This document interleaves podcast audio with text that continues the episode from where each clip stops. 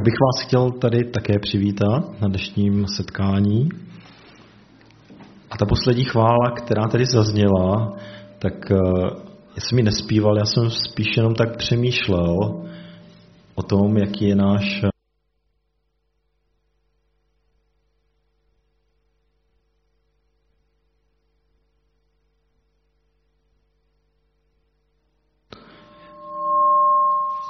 Teď to funguje?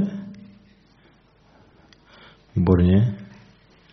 Děkuju. Takže já jsem tam přemýšlel o tom, jaký je náš nebeský Otec a co pro nás má a že jsou věci, které my ani nevidíme nebo nevnímáme a přitom On je pro nás připravuje anebo už je nám dává.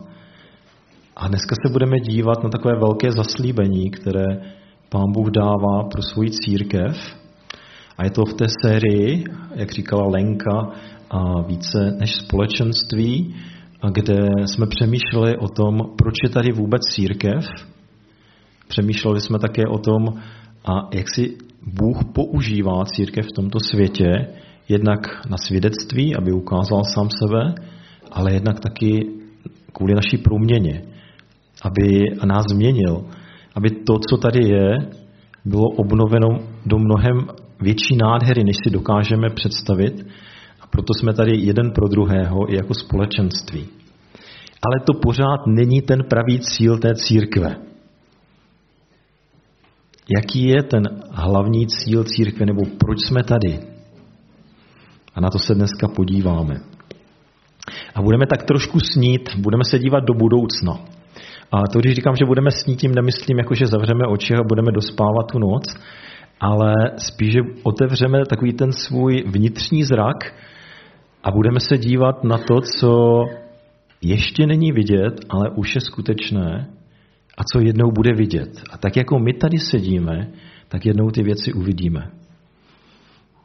A když s tímto pohledem čtete ty biblické verše, tak, nebo když já čtu biblické verše s tímto pohledem, tak to ve mně vzbuzuje takové očekávání, nadšení a radost. A zároveň to ukazuje, jak dobrý je Bůh, jak jsme zpívali v té poslední chvále. A ještě než tam se k tomu dostaneme, tak jsem chtěl říct jeden takový zážitek, teda není úplně příjemný, z minulého týdne. Já jsem teda zjistil takovou jakoby celkem pravidelnou věc, že když si připravuju kázání, tak si to tak jako rozvrhnu, že které večery se tomu budu věnovat a víkendy. A téměř vždycky mi do toho něco vleze. A ne do jednoho toho večeru, ale i do toho dalšího, kdy jsem měl mít volno. Takže ve čtvrtek se mi stalo, že jsem říkal, půjdu dřív domů z práce, učil jsem jenom dopoledne, tak jsem řekl, dodělám pár věcí odpoledne, půjdu domů. Jsme tam dodělávali nějakou závěrečnou zprávu projektu, která se v pondělí musí odevzdat, tak jsem to v ten čtvrtek musel udělat. A tam jsem něco počítal a dával dohromady a najednou koukám, ono bylo 7:30. Jo, a vždycky jsem si říkal, už jenom chvilku a ve 4 půjdu. Už jenom tohle dodělám a v 6 hodin už pojedu. Jo? A pak bylo 7:30, takže nakonec jsem to 7:30 zabalil a v 8:30 unavený a hladový přijel domů. A já jsem se domů strašně těšil. Jsem si říkal, nechám všechny ty věci, stejně dneska už asi toho moc neudělám, ale jsem konečně doma, kde můžu nechat všechny ty starosti pryč a odpočinout si. Najedl jsem se, pak jsem si vzal knížku, nebo jsem si pustil rádio, já už si teď nepamatuju. Ale tak jsem spočinul v tom křesle, co tam máme v obýváku, a jenom jsem tak odpočíval, pak jsem se modlil a pak jsem děkoval Pánu Bohu za to, že mám kam jakoby přijít, kam se vrátit, kde si odpočinout od všech těch věcí, které za ten den tam na mě tak nějak dopadaly. A uvědomil jsem si, že ne každý má tu možnost, a jak třeba přemýšlím o tom, co se děje na té Ukrajině a o lidech, kteří sem přišli, tak oni nemají takový domov. Ale taky jsem si uvědomil, že i ten domov, který mám já, nebo který máme my a kam se vracíme, to není nic, co máme na věky. To je něco jenom provizorního. To není ten pravý domov. To je jenom takový náznak toho, co jednou přijde. A dneska se budeme dívat, co to znamená, kde je ten pravý domov. Kde je to, kam se můžeme vrátit, kde nás někdo čeká a kde nebudou žádné utrpení, nářek, problémy a kde budeme ve společenství druhých lidí a kde budeme ve společenství s Bohem. A o tom to dneska bude. Budeme se dívat do knihy Zjevení, do 21. kapitoly, takže kdo máte Bible, můžete si najít.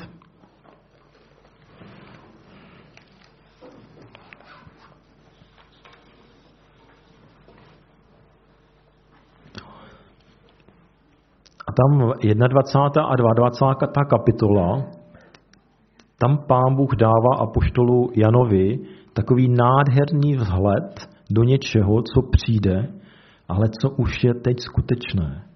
Jsou to obrazy, ale jsou to i věci, které jednou budou skutečné a které budeme vidět. Já jsem přemýšlel, proč Pán Bůh tyto obrazy dává. Protože často nad tím sedíme a říkáme, a co tím myslel? A je to symbol, nebo je to skutečné? A je to tak, jak je to tam napsáno doslova, anebo to něco znamená?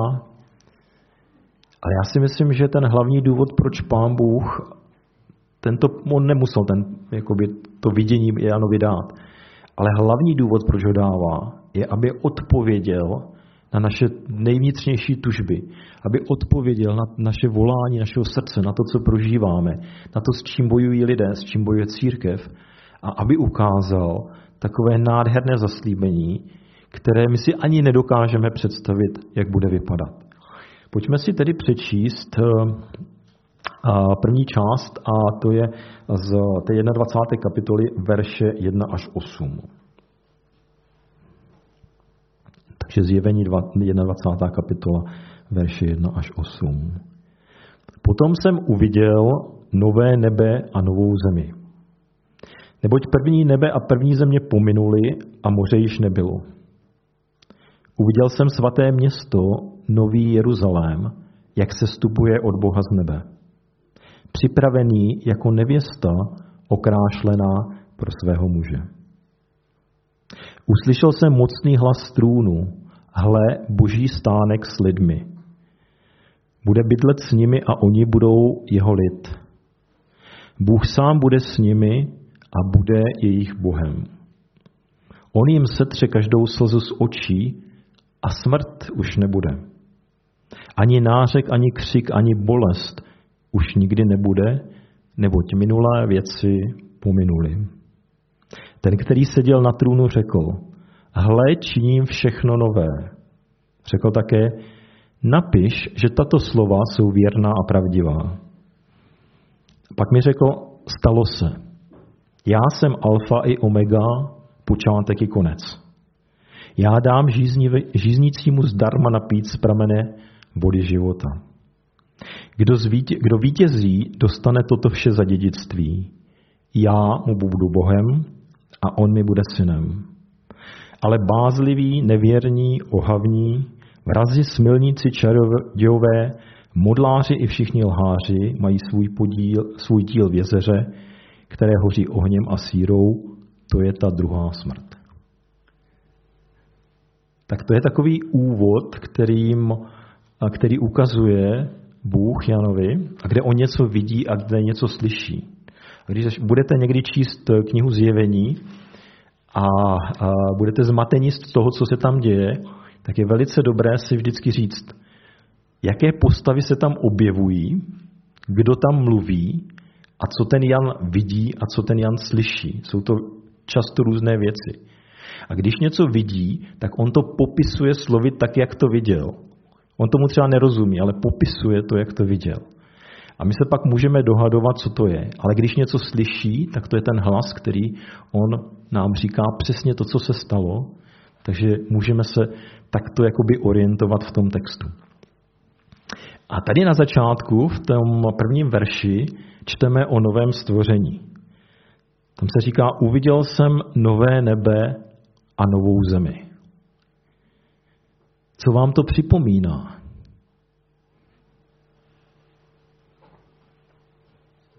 Připomíná to stvoření. To, co tady čteme a o čem tady mluví v té 21. a 22. kapitola je nové stvoření. Je to něco, co už tady bylo, ale Pán Bůh nějakým způsobem tvoří znova. Svět, ve který žijeme. A my víme, že ten náš svět, ve kterém žijeme, není dokonalý. Je tady spousta utrpení, bolesti, neodpuštění, nenávist, pýcha, soupeření. A to všechno je důsledkem hříchu, který nastal a který je popsán v 3. kapitole Genesis, když člověk se rozhodl odejít od Boha a když se rozhodl žít svým vlastním životem.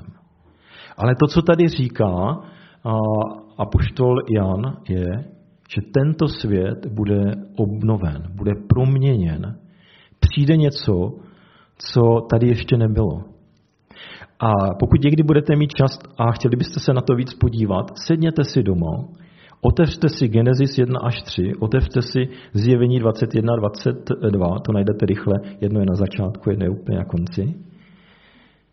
A zkuste se podívat, které věci budou stejné a které budou jiné. V Genesis čteme, že Bůh stvořil nebesa a zemi a my tady vidíme, že vznikají nová nebesa a nová země. V Genesis čteme o tom, že Bůh stvořil slunce a tady čteme, že už slunce nebylo potřeba a měsíc. Čteme v Genesis, že Bůh stvořil den a noc a tady čteme, že noc už nebude, že bude zářit pouze Boží sláva. V Genesis čteme o moři a tady, že moře už nebylo. Ale to, co je pro nás důležité,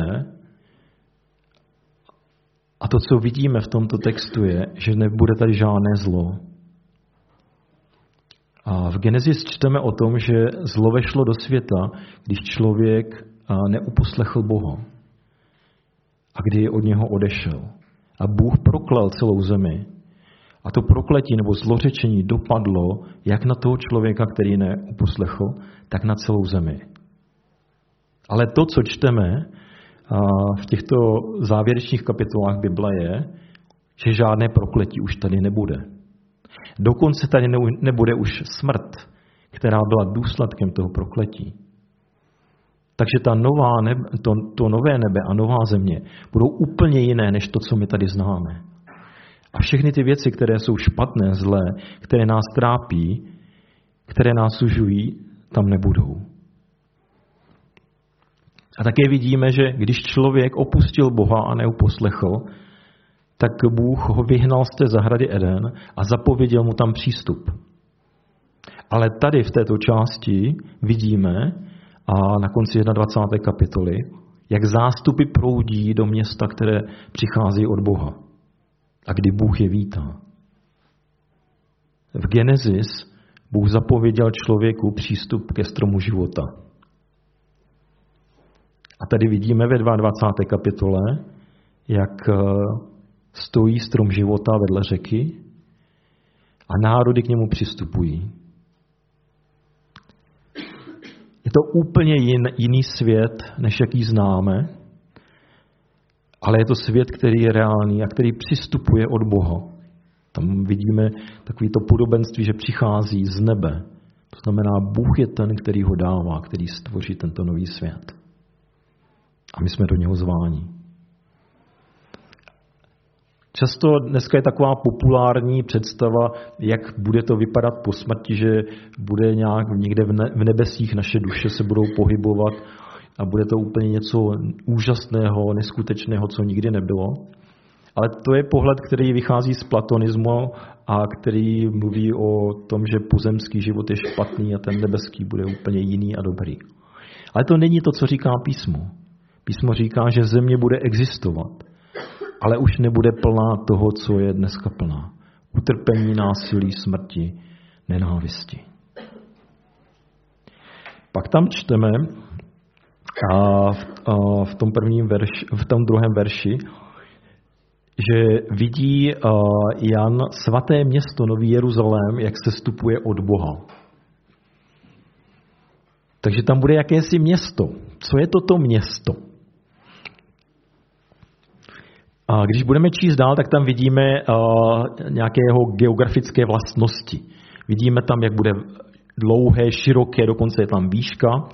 Kdybyste si to chtěli někdo představit, tak to je 2220 kilometrů na délku, na šířku a na výšku. A to bude takové velké město. Já si to nedokážu představit, já když jsem hledal na mapě, jaká je ta délka, jako 2200 kilometrů, tak zhruba kolik je, tak když půjdete z Jeruzaléma do Říma, tak to zhruba tak 2100 kilometrů to tak bude. A když si tu plochu vynásobíte a dostanete celkovou plochu, tak je to zhruba tak polovina Spojených států. Ta plocha, jo? Česká republika, to je něco mrňavoučkého. Tak to je to město. Ale když si budete ty rozměry představovat, tak je nemusíte brát úplně vážně, protože ty rozměry tam nejsou míněni jako přesná čísla, ale jsou to symboly, které něco vyjadřují. Ale jeden takový obraz, který vyjadřují, je, že to město bude obrovské.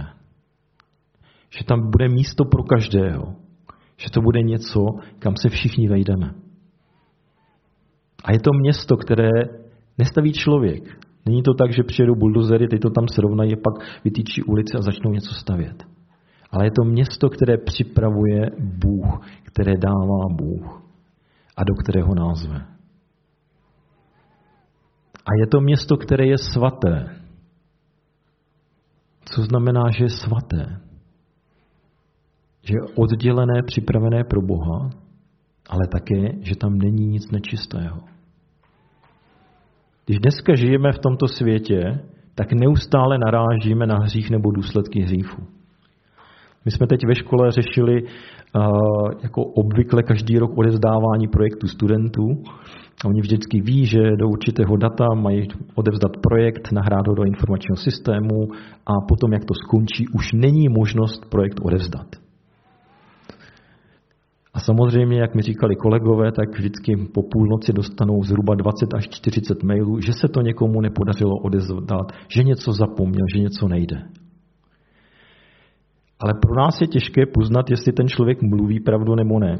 Jestli to nestihl naprogramovat a dodělává to, anebo jenom to skutečně nedostal se k tomu, nebo něco mu spadlo, nebo tak dále.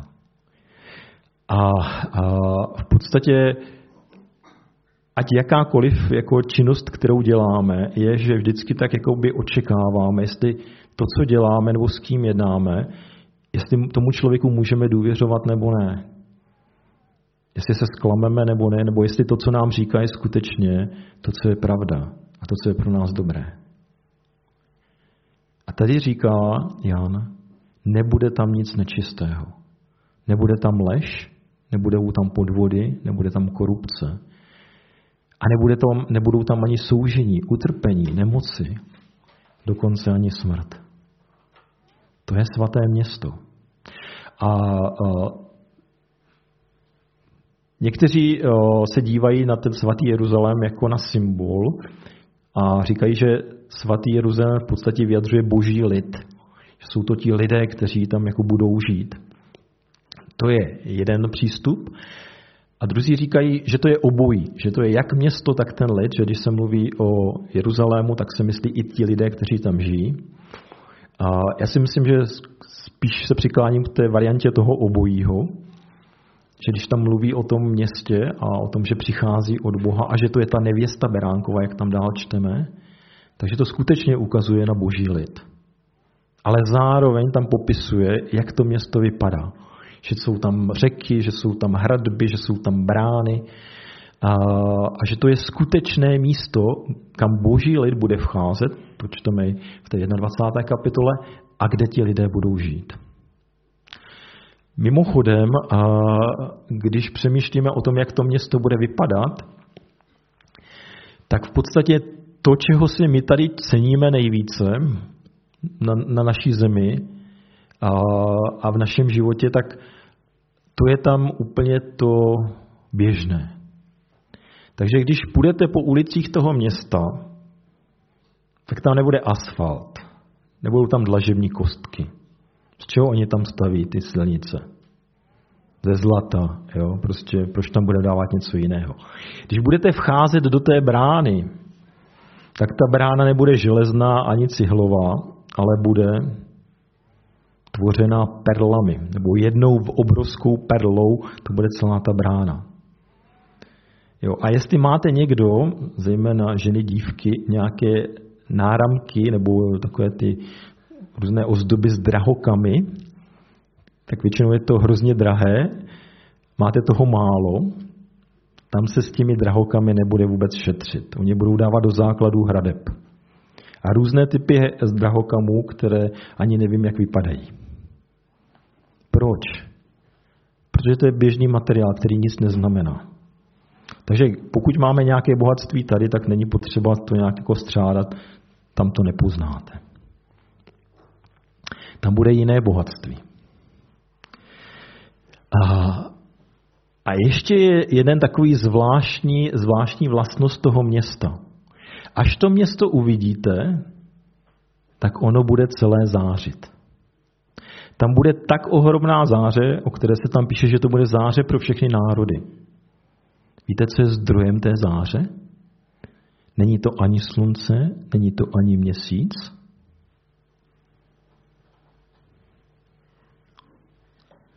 Je to Boží sláva. Tam bude Boží sláva, která bude zářit nejen po celém tom městě, ale do celého toho světa. Tak to jenom, abyste věděli, až tam přijdete, co tam bude. Ale to není to nejhlavnější. Nejen, že tam nebude smrt, nemoci a utrpení, nejen, že tam bude nádhera, ale to podstatné, co tam bude, čteme ve 3. verši. Boží stánek s lidmi. Bude bydlet s nimi a oni budou jeho lid. Bůh sám bude s nimi a bude jejich Bohem. V tomto verši Jan 5krát opakuje stejnou myšlenku. On říká, budete tam společně s Bohem. Toto v podstatě v celé historii zažili pouze 2 lidé. Adam a Eva. Ale potom to ztratili. A už nikdo nezažil takovou přítomnost Boží. Odlesk té Boží přítomnosti zažívali Izraelité, když měli svůj stánek na poušti nebo chrám, kde Boží sláva přicházela. A oni zakoušeli odlesk té Boží slávy. Ale Boha neviděli. A Bible říká, že Boha nikdo nemůže spatřit, aby nezemřel. Ale tady říká Jan, že v tom novém stvoření my budeme s Bohem a Bůh bude s námi. A on bude naším Bohem a my budeme jeho lidem. Takové vlastnictví. A když čteme ve 22. kapitole, budeme se dívat na Boží tvář. Nikdo v celé historii se nedíval na Boží tvář. A když Mojžíš vystoupil na Sína a viděl tam Boha nebo odlesk Boží tváře, nebo Boha, tak mu zářila celá tvář, takže se musel skrýt za závoj a ptali se, co se to děje. Ale my tam budeme stát u Božího trůnu a vidět svými očima Boha. Teď, když se třeba modlíme, když se stišíme, sami nebo ve společenství, tak to je, kdy přistupujeme k Bohu. Ale co je pro nás nejtěžší, my musíme vírou věřit, že Pán Bůh slyší naše modlitby. My ho nevidíme. My neslyšíme jeho odpověď. On odpovídá skrze písmo nebo skrze Ducha Svatého. Ale neslyšíme ho jako člověka. Ale tam to bude jiné. To bude to místo, kde my budeme s Bohem a on bude s námi. Dojde tam k tomu, co bylo ztraceno v Genesis ve 3. kapitole, kdy se zničil ten vztah mezi člověkem a Bohem, kdy člověk se rozhodl odejít. A vlastně celou tu historii se snaží Bůh člověka přivést k sobě. A my jsme přišli k Bohu skrze Ježíše, my ho známe, ale tam ho budeme vidět tváří v tvář.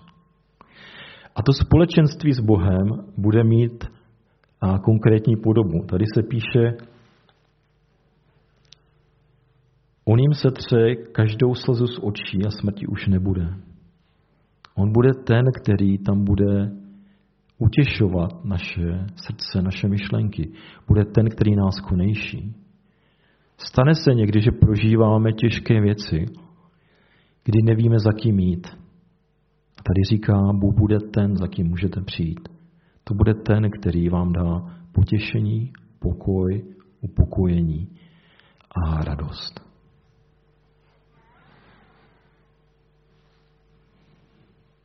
A Bůh tady zaslibuje, já dám žíznícímu zdarma napít z pramene vody života. Ve 22. kapitole Zjevení čteme o tom, že spod Božího trůnu a Beránková proudí jakási voda života. A ten motiv vody života se objevuje v Bibli na různých místech. Dokonce se objevuje i v různých pohádkách, že tam někdo jde a hledá nějakou vodu života, aby někoho oživil. Ale tady je to skutečné. A další symbol, který s tím souvisí, je strom života. Strom života, to byl strom, který byl v zahradě Eden. Ale Bůh řekl, když Adam s Evou zřešili, že jim zapovídá přístup k tomu stromu života. Tam se píše, že ten strom života dával věčný život. A tady čteme o tom, že tam bude i ta řeka života, bude tam i ten strom života, a že národy budou přicházet, aby jedli to ovoce a pili tu vodu. A Bůh říká, zadarmo dám každému, kdo žízní. Co to znamená, když se napiju vody života? To neznamená jenom, že utiším svoji žízeň, ale to, že získám i věčný život. A ono to souvisí i s tím, že smrt tam není. Takže to je jenom, abyste se orientovali, až tam přijdete, co tam všechno najdete. A co s tím? A tady je v 7. verši napsáno, kdo zvítězí, dostane toto vše za dědictví. Kdo zvítězí? Kde se v Bibli opakuje tato věta? Kdo zvítězí, něco dostane. 2. a 3. kapitola Zjevení, kde jsou listy církvím a kde apoštol Jan nejprve píše do různých míst v tehdejším světě. Do Efezu, Smyrny, Thyatira, Pergamonu a dalších. A vždycky říká, vidím tvé skutky, vidím, co děláš. A někdy ty církve chválí a někdy je varuje. Říká, a oblečený, ale já vidím, že jsi nahý a chudý. Obrať se ke mně, čiň pokání a navrať se ke mně. A každé té církvi píše něco jiného. A ty církve určitým způsobem i reprezentují tomu, co dneska církev prochází. Někdy ta církev bojuje na tom místě, kde je, a nevidí žádné ovoce. Ale Pán Bůh ji zaslibuje, vidím, že jsi věrný v tom, co jsem ti dal. A že i když se ti zdá, že jsi malý, tak máš velkou moc. A jinde zase vidí církev, která se tváří, že je bez problémů, a on říká, nejsi studený ani teplý. Vyplivnu tě ze svých úst. Ale každý ten krátký odstavec k té církvi končí slovy, kdo zvítězí. Kdo zvítězí, tomu dám jíst ze stromu života v Božím ráji, píše církvi v Efezu. Kdo zvítězí, tomu druhá smrt neublíží, píše do Smyrny.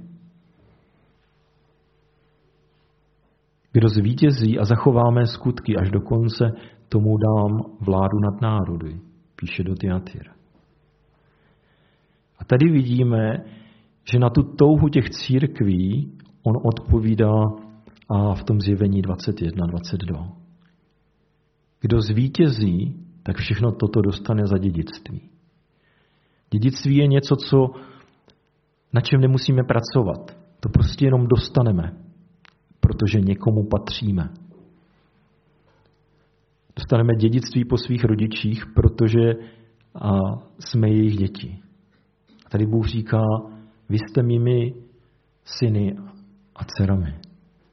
A toto dostaneme za dědictví. Ale to, co je důležitý, ta podmínka je, kdo zvítězí. Kdo přemůže ty věci, které přicházejí. Kdo vytrvá v tom, co jsem mu ukázal, k čemu jsem ho pozval. Bez ohledu na to, v jaké jsme situaci nebo v jaké době žijeme, prochází věřící těžkými situacemi. Utrpením, bolestmi, nemocemi, ale také zažívají útoky, zpochybnění, znejištění. Ale to, co říká tady Jan, kdo zvítězí, ten všechno to dostane za dědictví. A to dědictví, to je to, co stoupá z těch nebes, ten svatý Jeruzalém. Takže máme se na co těšit, když zvítězíme. Ale je tady i varování. Je tady varování pro ty, kteří nezvítězí. A na různých místech je kniha Zjevení popisuje různými slovy. To jsou bázliví, lháři, modláři, ti, co uctívají věci tohoto světa, ti, co se zabývají okultismem, ti, co žijí morálně nečistým životem. On říká, takoví nebudou připuštěni do tohoto města. Ty zůstanou venku, mimo ty hradby. A jejich úděl je v jezeře, kde hoří oheň a síra. I toto je součást evangelia. I toto je součást toho, co Bůh říká lidu. Já každému odplatím podle jeho skutku. Ti, kdo činí dobré věci, dostanou odměnu, ti, co činí špatné věci, dostanou za to také odměnu. A ta odměna je v ohnivém jeseře, vzdáleným od Boha, bez přístupu k životu nebo k té vodě života. Tady se říká v 21. kapitole také, ten jehož jméno není zapsáno v knize Beránkova, nevejde do toho svatého města. Takže není to místo pro všechny. Nějaké doufání, že Pán Bůh mě jednou přijme a že se něco stane, to tam není. Bůh říká, kdo zvítězí. A nebo na jiném místě ve 20. kapitole se říká, kdo vypere své roucho Beránkově krvi. Kdo přijme Boží krev na očištění svých hříchů. Kdo se skloní před Bohem a vydá mu svůj život. Kdo zvítězí nad sám sebou a udělá ten krok k Bohu. Já když jsem poprvé slyšel o Bohu, tak mi se to hrozně líbilo. Mně se líbilo ten svět, který je takový čistý, bez hříchu. I to, co dělá Pán Bůh. Ale měl jsem jeden problém. Já jsem se nechtěl pokořit před Bohem a uznat, že i já potřebuji očištění. Protože já jsem byl přece dobrý, já jsem nedělal špatné věci. Ale Bůh to vidí jinak. A když mi pak Bůh dal větší pohled do mého srdce, tak jsem viděl, že nenávidím některé lidi kolem sebe a přeju jim zlo. Že jsem zlomyslný, i když to tak nevypadalo a i když to nebylo běžné. Že v mém srdci jsou věci, které tam nepatří, které se jemu nelíbí.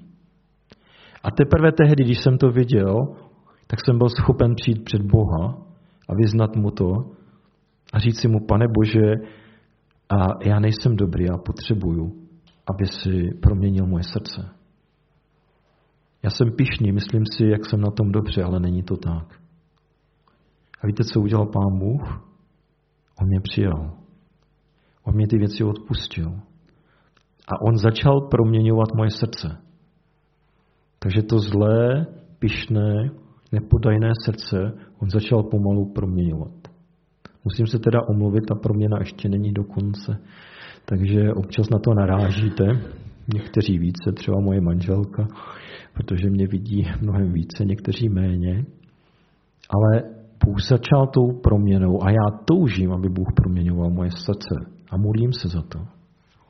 To jsou ti, kdo zvítězí, kdo se nespokojí s tím, co mají, ale kdo řeknou, já chci jít za Bohem, já chci být takový, jaký Pán Bůh dává. Takže to je ten text z té kapitoly 21. Poslední otázka, kterou k tomu máme. Je to vůbec pravda? Můžeme tomu věřit? Naštěstí tam je odpověď. Bůh říká, blbě vždycky vidím, tak si to musím dát na takovou vzdálenost, kde to ještě je tak velké, že to přečtu a tak daleko, že to vidím. V 6. verši stalo se. Já jsem alfa i omega, počátek i konec. Pán Bůh tam říká, že on je ten, který je svrchovaný nad všemi událostmi. On je ten, který byl u počátku, u stvoření a bude i u konce. A on je ten pán nad celou historií. Nebylo nikdy nic, co by bylo mimo jeho svrchovanost. A taky tady říká, zapiš ta slova, a ta slova jsou věrná a pravdivá. V 5. verši. A když čteme na začátku v 1. kapitole Zjevení a na konci ve 22., tak tam se opakuje blaze těm, kdo se drží svědectví těchto proroctví. A pak tam říká anděl, co mluví s tím Janem, říká, tyto verše, tyto slova nezapečeťuj, protože čas je blízko. A Ježíš tam říká, přijdu brzy. Takže jednak tam vidíme, že těm slovům můžeme důvěřovat, protože o tom svědčí jak Bůh sám, tak ten anděl, co tam mluví, taky Jan to dosvědčuje. A další taková věc, která tam je požehnání. Blaze těm, kteří se tomu drží. Těchto slov drží. Někde jsem četl, že pravost a pravdivost knihy Zjevení, nebo jak je popsána v knize Zjevení, není doložena u žádného jiného textu, který máme v Bibli jako knihu Zjevení. To je zajímavé, protože většina lidí Zjevení téměř nečte. Jo? A navíc je tam to požehnání blaze těm, kdo ta slova slyší a jedná podle nich v 1. kapitole, blaze těm, kteří zachovávají ta slova ve 22. kapitole. Takže doporučuji si to přečíst a občas se do toho podívat. Je to jednak pozbuzující, ale jednak to přináší požehnání. Betinka se hlásí? Ne. Já když přednáším, tak občas ze studentů se někdo přihlásí, že se chce na něco zeptat, tak já občas tak jako sleduju, jestli tam něco není. Takže to, co vlastně nás čeká, to je docela hezká budoucnost, že jo? Takže jednou se ten obraz stane skutečný. Budeme přicházet jako zástup těch, kteří by byli vyvolení, do těch ohromných bran z těch perel, do města, které bude zářit. A to, co je zajímavé, nepůjdeme tam každý sám, ale budou to všechny zástupy ze všech církví, denominací, lidé, kteří uvěřili ve starém, v novém zákoně. Je to pro všechny, kteří zvítězili a kterým Bůh připravil místo před Božím trůnem. Bude to svaté místo, kde nebude nic nečisté, kde nic z toho, co tady prožíváme, už tam nebude. Představte si tento svět, představte si, kdyby tady nebylo nic nečistého. Kdybyste se probudili ráno, šli do práce, do školy, dělali věci a nebylo tady zlo, nebyla tady lež, nebyl tady podvod, nic takového.